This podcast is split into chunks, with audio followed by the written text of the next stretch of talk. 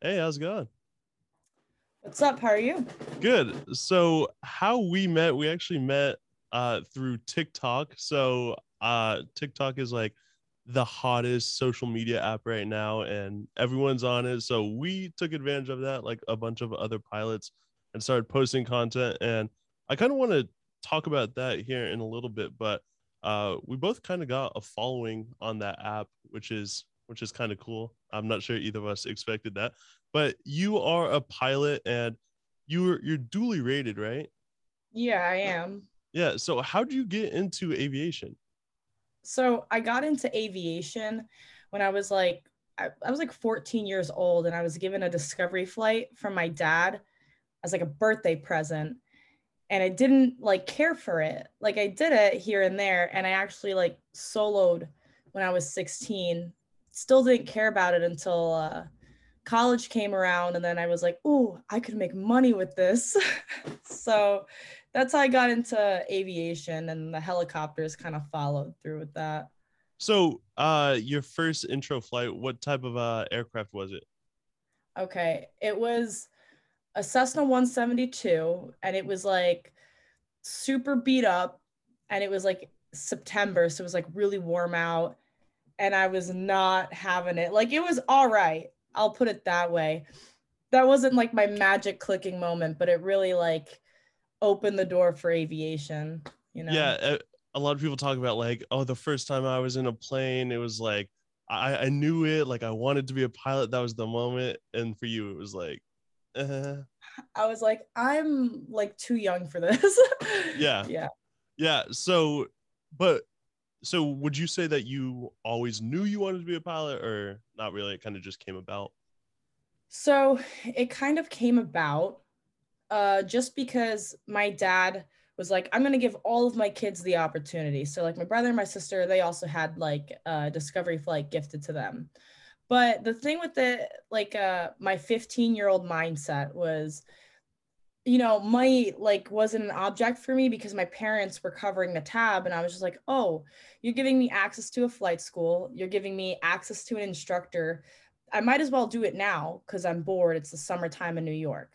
And that was my mentality towards getting my license initially. I had zero plans, but you know, as like a teenager, you're like, I'll do it. So that's what I did it. And then after I got my license, or like close to it, is when I really started to like love it, you know? Yeah, you really like stepped into it. So where'd you go to school? So did you have like so you obviously went to high school. Did you go to college after that? And then did you go to like a flight school within a college, or just flight school outside of it? What was that? Yeah, so you know what Embry-Riddle is, right? Yeah, so I'm a I'm a Riddle kid, but from the Arizona campus, because I wanted to get out of the East Coast for a little bit. And I graduated 2021, so just this past following calendar year. And I went there for 3 years, graduated, did my instrument, commercial, multi, all the 141 requirements were out of the way after that. And that's also, Embry-Riddle has one helicopter program. It is in the Arizona campus, the Prescott campus. So I started my helicopter training through Embry-Riddle's attached helicopter training. And what was the process of getting into Embry-Riddle? Is it pretty selective? You know, my roommate worked for admissions, so I'll tell you a little bit about how that works, because they're not as selective as you think. Now they are. Now they're like accepting like only private pilots. You have to have a high GPA. And I mean, I had a 4.0 high school GPA coming out of high school, so it wasn't like terrible for me. But they'll take anyone, especially females. But the dropout rate is incredible, like over 50% dropout rate from the flight program. Whoa! Why? Mm-hmm. Because they'll accept you knowing that you're going to drop out, because it's that intense. It is like perfection to the max. Like, I don't know of any other flight school, period, and I've worked at like 3 now, that come even close to matching the energy that Embry-Riddle had. People really drop out. It's too hard. Wow. Yeah. Interesting. I did not know that. And how expensive was it? Oh, So you've got your tuition and then you've got your flight training. So it's separated. And for tuition, I actually got it covered, a lot of it covered, because I got a bunch of like women in aviation scholarships. So that like wasn't bad, like, you know, a couple grand a semester. And then the flight training, completely out of pocket. Let's see, the average people will spend on a private license over there. A horror story, I heard my friend, she spent like 50 grand on a private license alone. For fixed wing? For fixed wing. Whoa. Like, for comparison, I did mine Part 60 when I spent 9 grand. Yeah. Yeah, like that's overpriced, like overblown out of the water. Yeah. So how much was tuition, like just for like a regular person? I want to say it was like between $12,000 to $15,000, like per, I think it was semester. I don't think that was year. Like, it's very high tuition.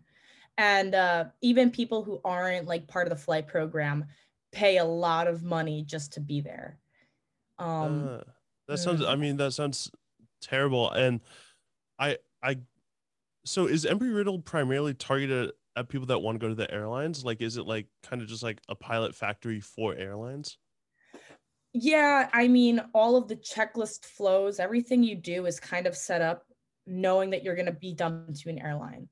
Like, the pilots that come out of Embry-Riddle who have never experienced anything but Embry-Riddle, if you drop them straight into an airline, they'll do great. If you drop them into a Part 61 school, they're going to have a rough time figuring themselves out because they lose structure. And so is Embry-Riddle all 141? It is completely 141 school. There is a Part 61 like program you can do. Like, I think you can get like a minor in flight, or if you started your private license, you can go to Embry-Riddle and finish it there. Part 61, like I've heard of like one or two people doing that. You know, most people go for the 141 training. So, so Embry-Riddle has like an offshoot campus in Prescott, Arizona. Yeah. So it's like two campuses. Well, three, because we got the worldwide. We've got the one in Daytona, which everyone knows, it's like our mother campus. And then like a full campus in Prescott, Arizona. Really? Like a whole second campus. I know, we're just smaller. Interesting. I didn't know that at all. So talk to me about like your experience there. Like, what was like the college scene, your experience there? And then talk to me about the helicopter part about going out there. Yeah, so with Embry-Riddle, it was the smaller campus. Like, I knew that going in, but there weren't a lot of girls there, so it was kind of like a tougher crowd, you know, to like mingle, I guess, like with other people. Like, I think it was my senior year that we broke like 24% female, like in the whole school. So like going out and like finding friends to go out with was like super hard. And, you know, it's Riddle, so everyone just wants to study, put it that way. But with the helicopter program, that I had a bunch of friends who did their helicopter track through Embry-Riddle while I was doing fixed wing. And like, I knew these people like through the library, because the fixed wing side and the helicopter side is super segregated. Like, we don't talk at all. But I met a few helicopter pilots through the library, and I remember they were like, oh, you should do like an intro flight. And I was like, I would love to. And like, I didn't think I could, because I thought it was only 141 training, but they actually have like, you could do Part 60. I was the only Part 61 person going through their 141 training. Wow. It was like weird. Yeah, I had to wear a flight suit and everything. The helicopter thing out there, does Embry-Riddle have like a full helicopter program? To go from like 0 to CFII? Yeah, they got a whole helicopter track. They just switched companies this year, like as of 2022. So I don't know how that track is going to work out now for anyone that wants to go to Embry-Riddle for the helicopter track. But before, yeah, you get a whole degree off of it, just like the fixed wing people do. And is the helicopter stuff, one, I guess I can ask for the fixed wing stuff, but I think I know the answer, but is the helicopter stuff like outsourced to a flight school in the local area, or do they do it themselves? Yeah, it's not an Embry-Riddle. It is a company that contracted with Embry-Riddle. So out there, it used to be UHI, Universal Helicopters. that was just contracted with Riddle, and they flew their helicopters and everything. So when people ask, I tell them I did my training through UHI because it's not Riddle. Yeah. Yeah. Gotcha. And what type of helicopters do they fly for their training there? That was the R-22s and the R-44s, so just Robinsons. Yeah, gotcha. So you, tell me what ratings you have. Okay, so I have, I'm commercially rated in both helicopters and airplanes.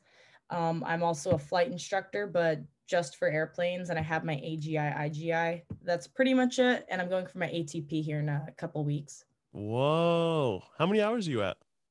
I have just over 1,000. Nice. What are the ATP minimums? So for me, just because I'm at the restricted ATP, it's 1,000 hours. Nice. And what's the separation between airplane time and helicopter time? Oh God, I probably have 900 something airplane hours, but I only have like 120 helicopter hours. But the helicopter hours aren't as lost on me because I started flying helicopters when I had hundreds of hours already. So, you know, it doesn't feel as low of a time as it actually is. Yeah. Yeah, no, totally. So you started the helicopter thing like after hundreds of hours of fixed wing time. Talk me through your process of learning to fly helicopters. Like, what was that like? Oh, okay. In the beginning, I kind of sucked because, you know, the whole thing with airplane pilots being worse, like the higher time airplane time that you have, it's worse trying to fly specific, like Robinsons. So I remember like in the beginning, I would try to level off the helicopter and I'd like push forward on the cyclic. I remember I had like my very first instructor like hit my hand and he's like, "Don't do that. That's an airplane thing." And I was scared because everything was so backwards to me. And like, you know, doing this in an airplane doesn't kill me, but doing that hard enough in a Robinson can. Yeah, like that low G pushover. I can imagine your instructor was probably freaking out. They all did. They freaked out a little bit. Or I went to go talk. So like we'd be hovering and I'd take my hand off the collective to be like, "Yeah, like, you know," my instructors would freak out. And they're like, "You can't take your hands off." And I'm like, "I take my hands off in an airplane all the time." Yeah. Yeah. And once you get it all trimmed out, it just goes. But like a helicopter is like, it's constantly fighting. Oh God. Yeah. So you've got commercially rated in both fixed wing and helicopters. And you've got like a bunch of instructor ratings in the airplane side. What was the hardest check ride of anything you've taken? The hardest check ride, hands down, airplane CFI. Really? Yeah. I think that's kind of self-explanatory because you've got to teach everything instead of just spit out an answer to a question and fake it. Did you ever fail any check rides? No, I've never failed a check ride. Oh my God. Wow, more power to you. Good job. Thanks. I failed my CFI check ride on engine failures because he did the engine failure. Like I was left seat, he was right seat in the 22, and he chopped the throttle and I like recovered and it was all fine. And then he was like, "Okay, what did I mess up?" And I was like, "You messed this and this up." And then he's like, "What else?" And I was like, "What?" And he's like, "There's something else. There's something major that I did that you're not telling." And I like sat there for like a minute, mind went blank, not a thought beat in my head. And then he's like, "I was so far out of trim and you like didn't say it." So I failed because I couldn't tell him that the helicopter's out of trim, which was like a really good learning lesson for me, like to see those subtle things, but failing check ride sucks. Yeah. Yeah. Have you ever had a student fail check ride? Yeah, so I had a re-sign off fail a check ride once or twice. Not like see if I ever had anyone I first signed off failed a check ride. One guy. Nice. And I'm not even mad about it because he was 73 and then he passed on his second time around, so it was like really cool. Ah, good for him. Yeah. So how old are you? I'm 21.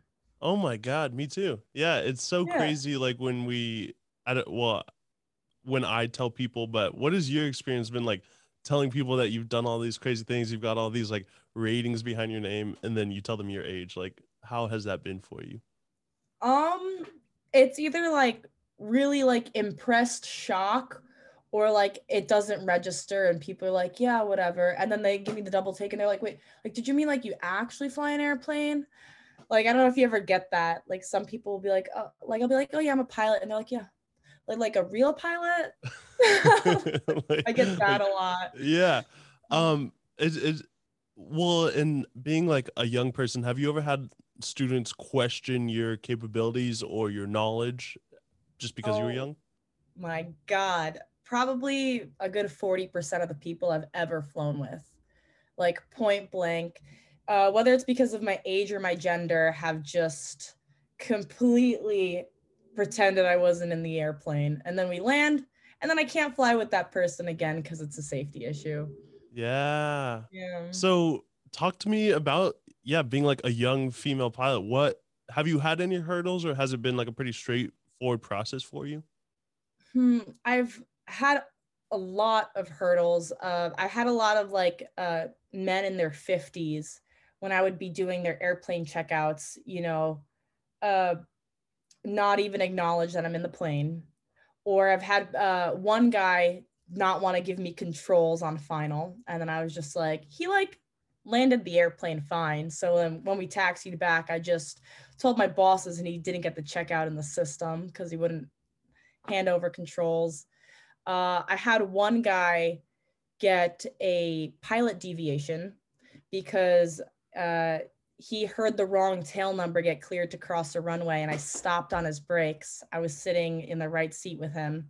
I wasn't instructing him. He was also an instructor. And I go, that wasn't for you. And he's like, I think I know. He's like, it was for me. And he puts in full power, overrides my brake, crosses the runway, and got a pilot deviation. No. So like, not even like giving me the respect that like, oh, I'm a pilot. So like, you know, if I question something, maybe you should like, yeah, like, you know, think about it. Yeah. Wow. That, I mean, and I have to admit that like, I've been questioned because I've been young, but I think there's totally probably a discrimination just for being like a young female instructor. Like I can imagine like older people, and especially older men, not wanting to take instructions from you, and when you try to take controls over the aircraft, there's probably some weird stuff that goes on there.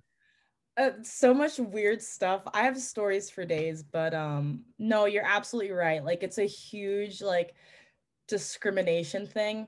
Or on the contrary, I get a lot of old guys that like need a flight review or just want to get checked out in an airplane that will specifically choose me just so that they can sit next to a girl in an airplane. They tell me all the time, but like, oh, thanks for doing my flight review. Just like wanted to sit next to some like girl. I'm like, this is so weird. Yeah. How do you feel about that? Oh, like, I think it's terrible, but at the end of the day, they're going to pay me. So I'm just like, I'm waiting for the airlines. That was it. So is that the goal of the airlines? No, well, I'm going to say yes, because my airline just hired me. I'm going to SkyWest here in a few weeks. Ah, congrats. Yeah, thank you. But my end goal is helicopters. I want to fly something for helicopters, whether it's air tours, firefighting, anything. Yeah. Helicopters, we love that. You're making the shift. That's awesome. What do you want to do in the airlines? In the helicopter stuff, you said like tours, or like firefighting. Is there something specific that you want to do?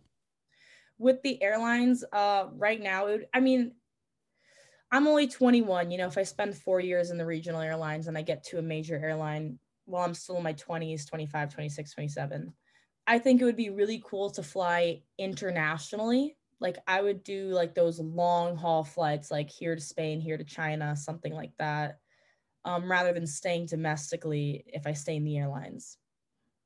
Gotcha. And I'm sorry to like switch points, but I was thinking about last week I was interviewing one of my best friends, Christina, and all month long, because it's Women's History Month, I'm like having females on, and she was making the point that she and I guess I do this too, but she doesn't like that she is known as like a female helicopter pilot, or that she's like, or she's like a Danish person, so she'd rather be known as like a Danish pilot or just a helicopter pilot versus being a female helicopter pilot. How do you feel about like, are we making the stigma worse by emphasizing it?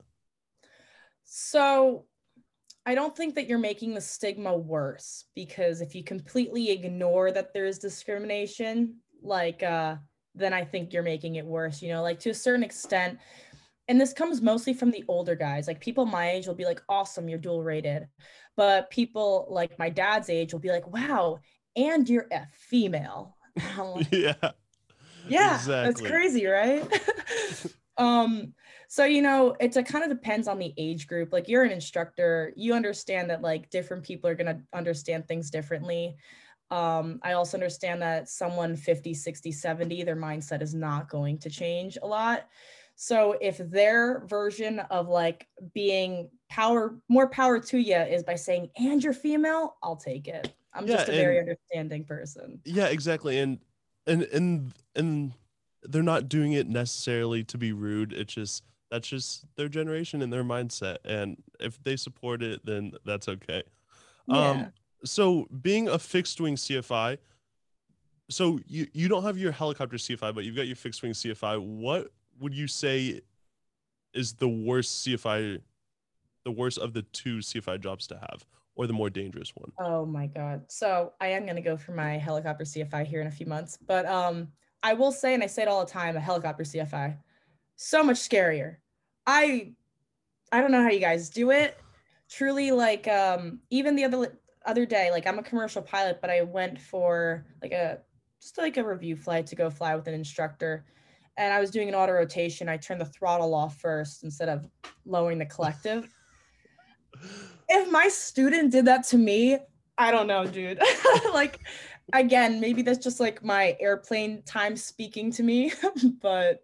So you throttle chopped before lowering the collective. Nice. Scary, yeah.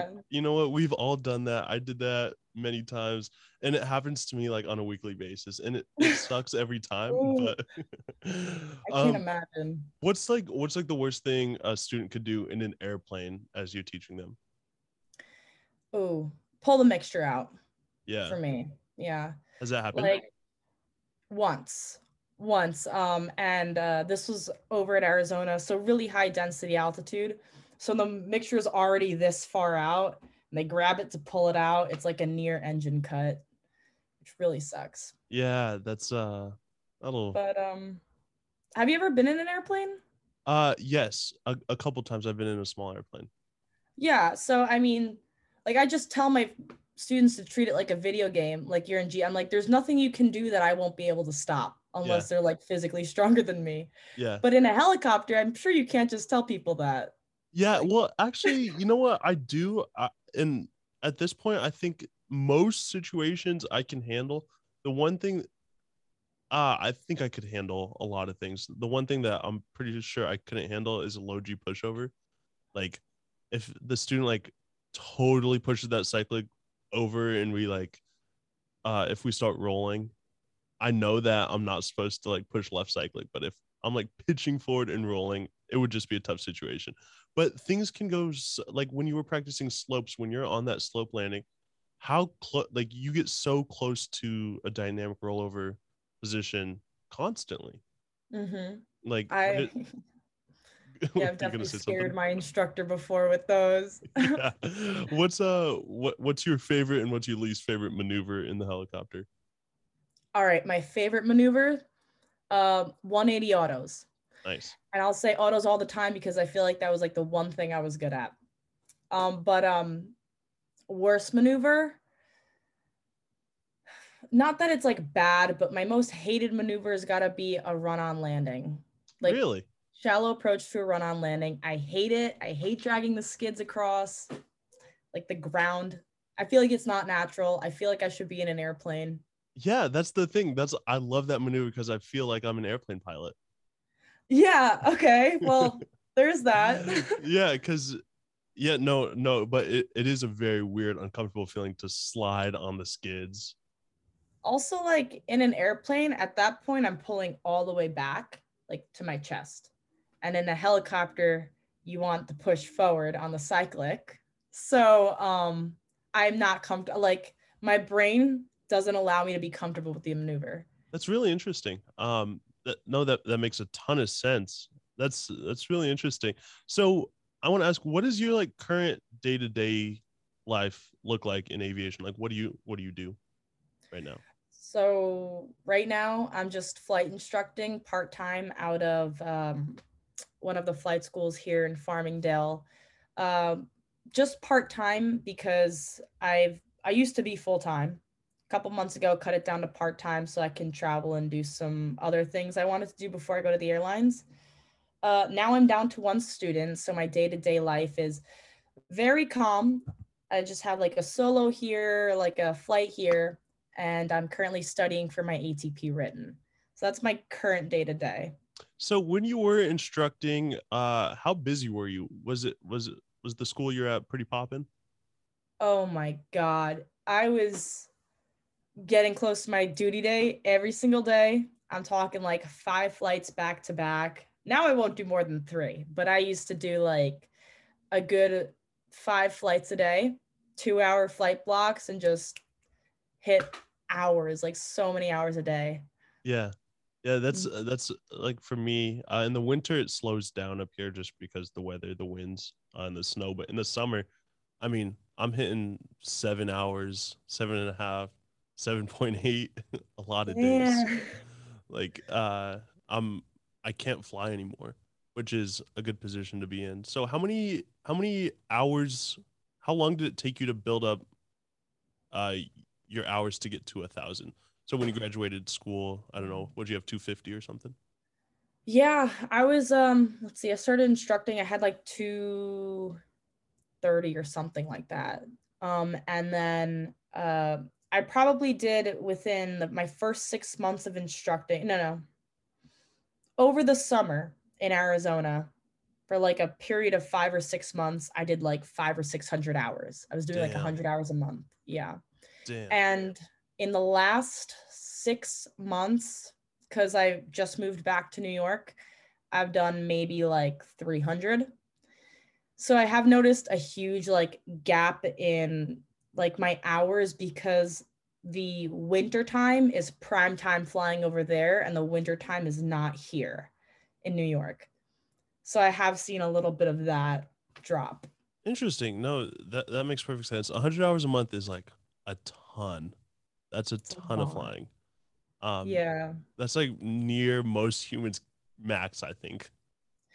Like I was working like Sunday full days. It was like overkill.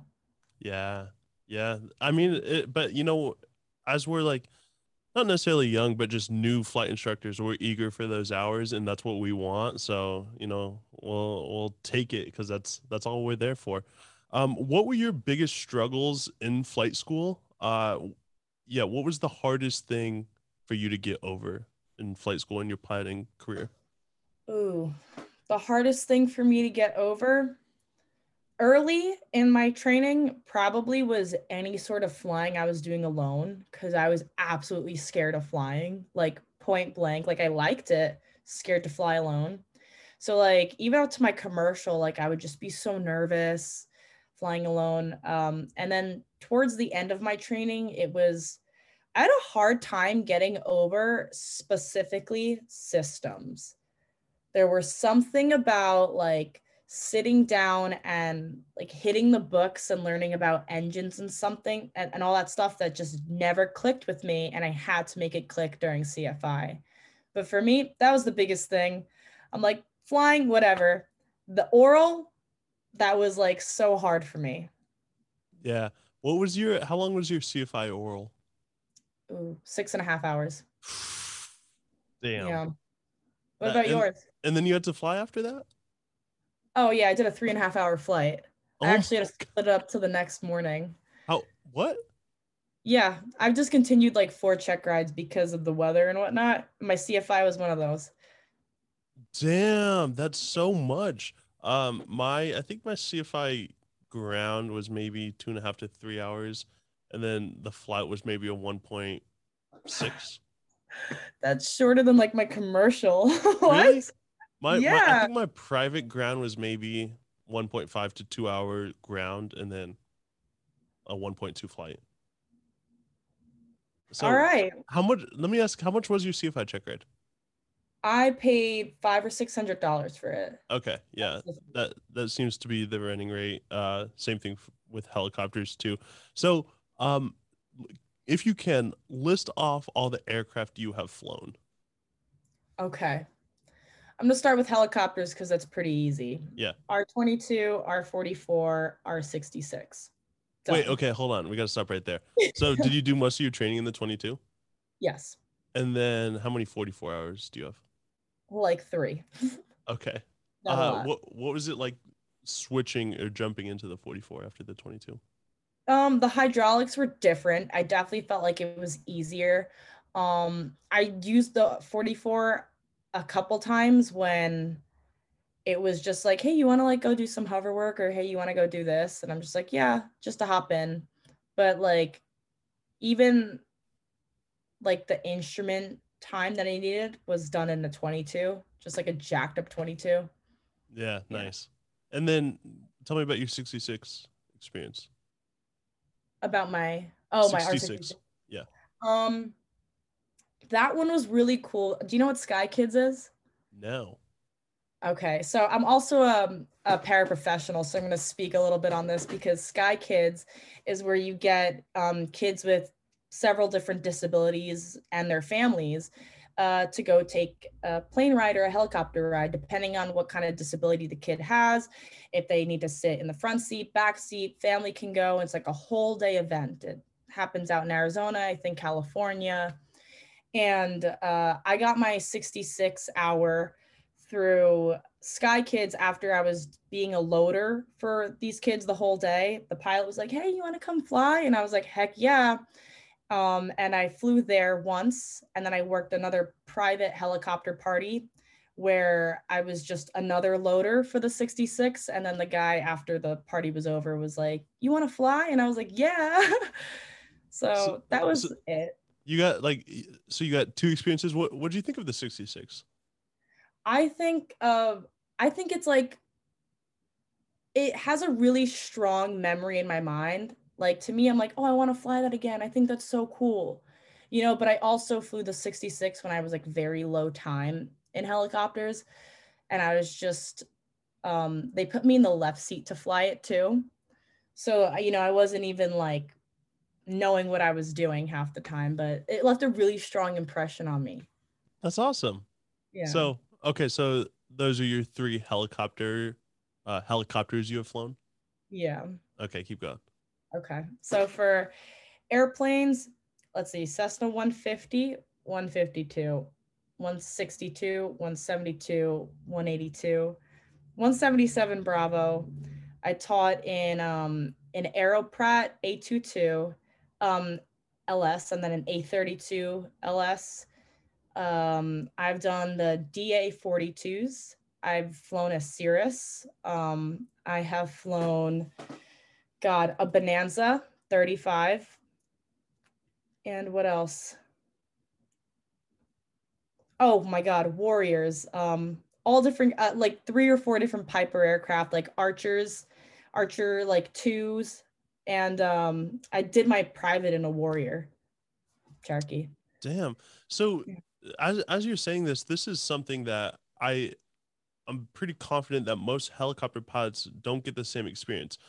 From what I've seen on the fixed wing side, like fixed wing small aircraft, like the GA style aircraft, you guys fly a ton. So like you'll switch in between a bunch of airplanes. For helicopter pilots, like I've got nearly 1,000 hours in just the 22 and the 44, and like a 206 and like a Cabri, but very limited amount of aircraft selection. And you guys switch all the time. So what's the process of like learning a new aircraft, and what do you have to do to get proficient in a new airplane?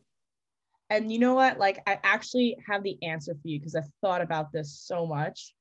And it's checklist usage. Like checklist usage in a helicopter, you know, you have like this memorized flow here or there. It doesn't change for an auto rotation very much and whatnot. in an airplane, like it's the real deal. Like whenever I step in a new airplane, especially if I haven't flown it in a long time, the first thing I'm doing is going through the checklist. And you know, you're an airplane, so I have it in hand as I'm running through and doing stuff. Or I'm about to land and I pull out the checklist. Or if I'm totally unfamiliar, I have to go for a checkout flight, but it's usually like one. Yeah, just literally one. Because the selection is so big, I'm just gonna say checklist hands down is what you gotta look for. So I think as a CFI, I should know this answer, but if you, like, let's say you just wanted to pick up a new airplane, what would the process be for you to just get in and be able to solo it? Depends. So I'm rated for single engine land. So legally I can get into any single engine aircraft and it's legal. Is that smart? Like, not really. I'd probably just go in and get checked out. If it's a single engine airplane, probably one flight. Yeah. I'll say that. It's not going to be too bad. Yeah. And it's like driving, like once you know how to drive, you can pretty much, you could get into like a Mini Cooper or a Lamborghini right now and figure it out, but there's going to be differences, right? Yeah. So let me ask you about yourself personally. What do you like to do outside of aviation? Because I know as pilots and aviators, we like to just, we are pilots and it becomes our identity. So what do you like outside of aviation? So outside of aviation, well, for starters, I'm like a total like gym person. I don't want to say like gym rat, but I'm really into like fitness and health, and I love to travel a lot. And like this doesn't like tie in with the airplane side. Sometimes it does, but I'm a like huge travel enthusiast. I'm on like 14 countries and counting, like over 70% of the US states, and like that's like another thing I like to do is on a weekend, if I'm bored, pick up and go somewhere. And in my past life, I'll tell you, I must have been a travel planner or something, because I can plan you the cheapest vacation you'll ever see in your life and you'll have fun. Holy cow, that is such a statement. I may have to take you up on that. Maybe we can leave your Instagram and you can start a side business doing that. I think I might have to, like when I tell people, I'm like, I've done Europe in $1,200, like cities in $300, like crazy. So traveling, working out, going out and forgetting about aviation on Fridays, Saturday nights, that's huge for me. Cause I'm also a person, and you know, aviation isn't like my whole identity. So yeah. And I have found the more that I have gotten into this career, it's becoming very difficult to separate myself from aviation. Like I've got, of course, my hobbies that I like to do, but I'm like a pilot, and that's just who I'm associated with. That's really cool. Let me ask you this. How do you feel when you're like on the back of, in the back of a plane, like a I watched your TikTok about a 747. We can tell that story, but like, how do you feel like when you're like on an A320 going across the country? Do you like being in the back of a plane, or does it bother you? So it doesn't bother me being in the back of a plane, because I like to take the back seat sometimes, especially on an airplane that I don't know how to fly. I will be the nerd sometimes that will pull up the airport diagram and see what runway we're taking off of. Yeah, and listen to live ATC at the same time. Yes. Yeah, or I'll pull up like the flight map. Or yeah. I like to travel with friends like who aren't pilots, and sometimes they'll ask me questions. It's really fun to just sit there and educate them on something that like I barely know. They're like, why does the airplane do that? And I'm like, you know, because like it's a different airplane. But no, it's really fun. Yeah, I don't know, because prior to me actually getting into aviation, I did a ton of traveling. Like I used to fly every couple of weeks. And I think I kind of grew to resent the process, because I like the aviation and I like the flying and I like being involved in it. But just like sitting on the in the back of a plane is, it's like boring as crap, but maybe not for you. And for some people. So you said your CFI was the longest and the hardest check ride. What would you how do you tell your students to prepare for a check ride? And what would you tell someone listening right now? Like, what's the best way to prepare yourself for a check ride? So I have a piece of advice that I give to every single one of my students, whether they're taking a check ride, you're taking a test, you're in college, you got to take an exam or something. And it's works for me, works for a lot of my students. I'm going to tell you, do not study the day of or the day before your check ride. Why? Because you know, nothing is going to change within the 24 hours before your test. You need to not think about your check ride. Go like have a coffee or something, forget about it, and then go take your ride. I tell my students the exact same thing. Do not do anything aviation related the day before your check ride. There's no point. Like, go have fun or something. Like, you know, relax. Yeah, exactly. You're not going to learn anything that you didn't already know. Mm-mm. Like that week before, sure, cram and stay up and learn what you can. But I support that. That's great advice. What is your best helicopter memory or experience? Did you ever have a moment that was like, this is the best thing ever? Yeah, and it's probably got to be like my first solo. Like my first solo, and it's so weird because I felt like a kid. Like I felt like it was like a first solo ever in aviation, you know, like, I don't know. It was so special to me. Like I almost wanted to cry because like I think helicopters are some of the most joy I've ever had, period. Like there's a lot of airplanes I sit in and I'm like, this is great. You know, like I'm just sitting and I'm not doing anything. I'm not touching the controls. With a helicopter, it's like, that is my number one love. And the day I got to solo it was incredible for me. Wow. So talk me through, how many hours did you solo at?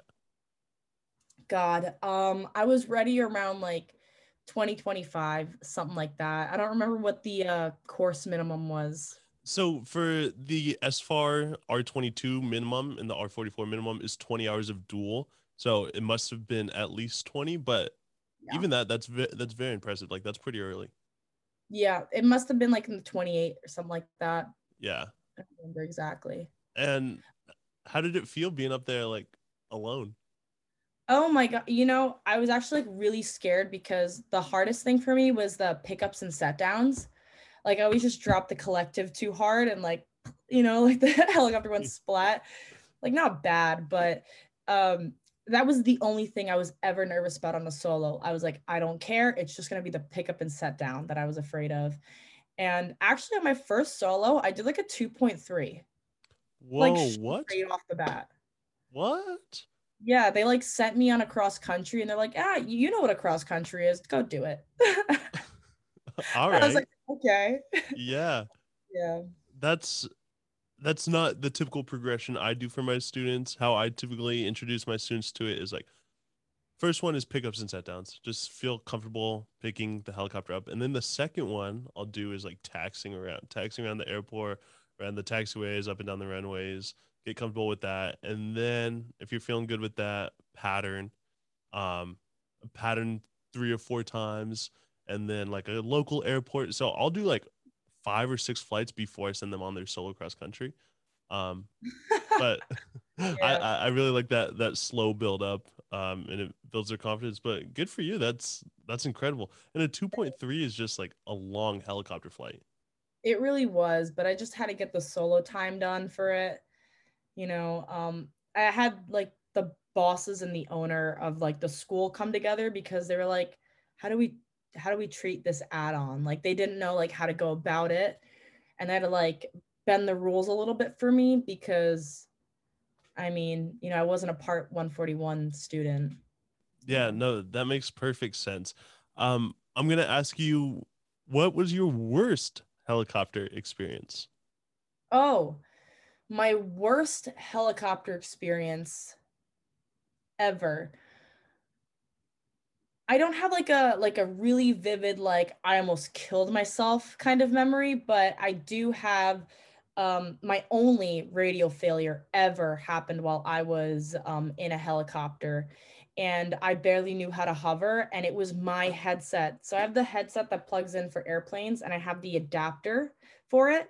The adapter like was like terrible, like it was crappy. So when I plugged it in, sometime during the flight, our headsets just started screeching, like screeching to the point that you needed to take it off. And it was like that for like the rest of the flight. We were squawking 7,600. I was like no help. I barely knew how to fly. And it was, there was two parallel runways that were running like consistently. And our ramp was on the other side. And it was like a pretty like, oh shoot moment. Like, what do we do? And then we ended up transmitting in the blind and getting across. And that was like the one time I was like, okay, like if I was alone, I probably would have just set it down and turned off the helicopter. Was it a towered airport or uncontrolled? Towered. Actually, okay. One of the busiest deltas. It comes like right behind LaGuardia. What airport? It's Prescott, PRC. We came behind LaGuardia in operations. Oh, I see what you're saying. Wow, that's crazy. Mm-hmm. Yeah. Well, good job. Okay, now I want to ask you about your airplane stuff. What was your best airplane moment? My best airplane moment ever had to have been my commercial pilot cross country, because that was the first time I took an airplane super far out of state. And that was the first time I said to myself, I think I have a future in aviation. Because you know, when you're a private instrument student, it's like, I feel like I have such a long road ahead of me. After my commercial, I was like pretty close to being done. I was just sitting there by myself and I was just like, oh my God, like after this, I'm going to go for CFI. And I feel like I can see the road ahead of me. And that was probably like one of my most enlightening memories. I had my Polaroid with me. I took like pictures.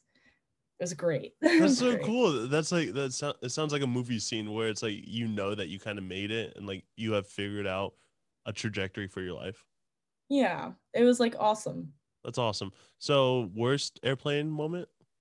Worst airplane moment had to have been one of my absolute worst, and this is gonna sound funny because it's not like a dying moment either, but was when I popped a tire and I was coming in to land.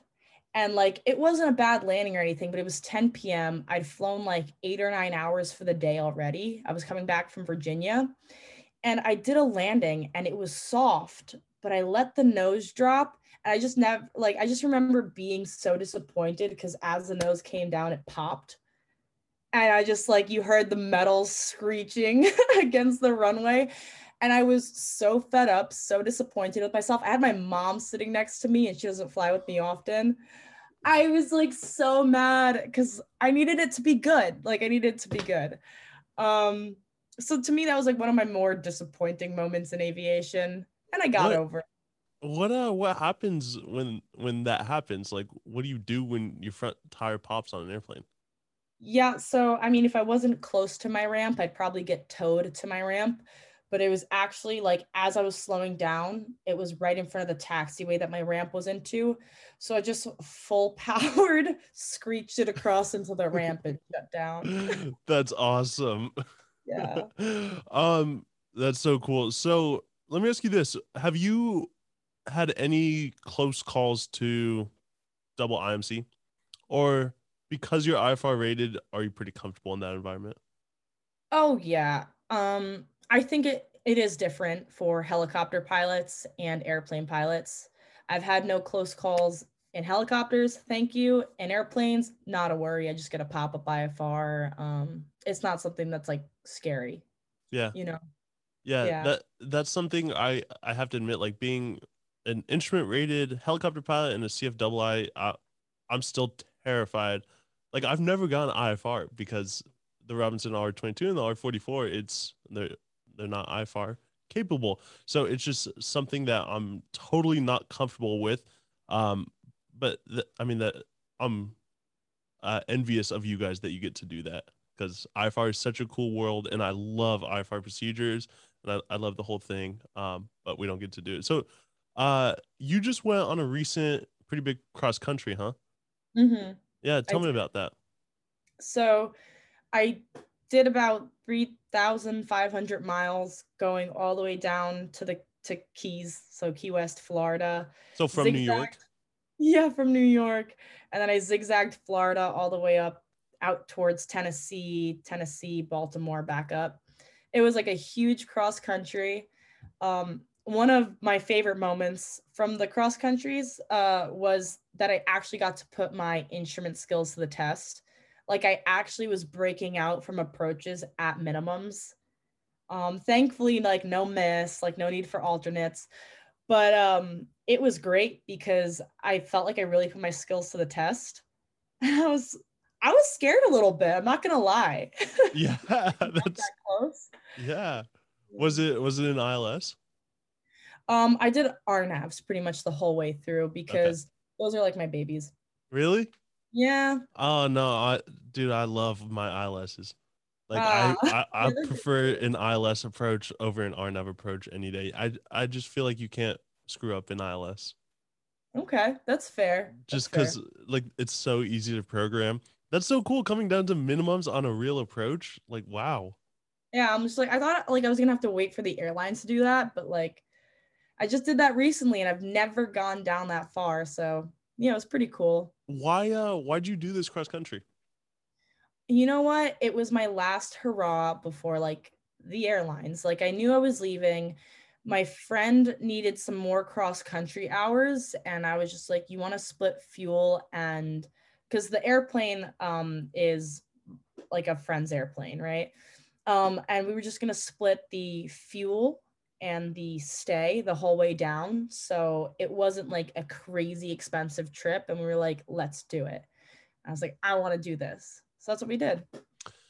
Oh, that's so cool. That's so a big cross country like that, that's something that very rarely happens in helicopters. It's just not really feasible. But so like at SkyWest, I mean, you'll be flying like across the country every day. Like that's super normal. In helicopters, it's not.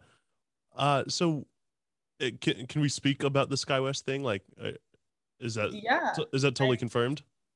Like, it's like I'm going to class. Like, as long as I don't screw up my class, I'm good. Yeah. So, what are you going to be doing for them?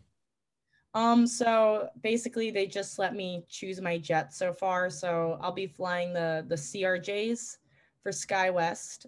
I don't get a base till I actually show up, so I couldn't tell you where I'm going to be living right now, but that's pretty much it. I'm going to go through training and for these next 2 months, and then just start my life over at SkyWest. Do you know what type of airplane you're going to be flying the first one? CRJ. Okay. Yeah. Can you elaborate? Because I know that's like a Citation regional jet, right? That's the Canada Air regional jet. It's like your little hop, like from like, if you fly from like here, like Chicago, you probably flew on it. It's like just small. Are those like the American Eagle looking ones? American, like you see like on the side, it has like American on them. Yeah. American, Delta, United. Yeah. That's like them. Ah, that's like a pretty real plane. That's like a big one. Yeah. It's like a jet. So, I mean, I'm excited for it. So let me ask you this. Where do you see yourself 5 years from today? 5 years from today, if I'm not at a major airline, which I probably will be, I am probably doing CFI for helicopter on the side of me working at a major airline, or at this point, probably working air tours somewhere with helicopters, or maybe like a state police department. That'd be cool. And what do people get most wrong about you? I know that's kind of like an open-ended question, but what do people get wrong about you? You know, I saw that one and I was trying to think. I think people get the wrong impression of me. I think people think I'm meaner than what I actually am because I'm from New York. Gotten a lot of, oh my God, here comes New York pilots. You hear like New York TraCon all the time.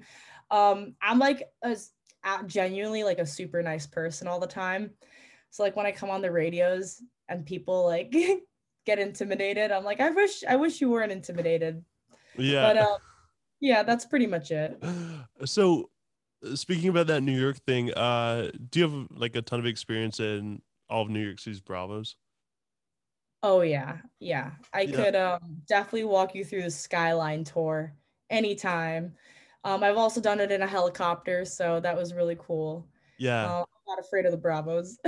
No, and so the reason I ask that is because I went to school out in Hawaii at Mauna Loa Helicopters. They're one of the big helicopter schools out there, and the most experience I got there was Deltas and Charlies, and I felt pretty comfortable with that.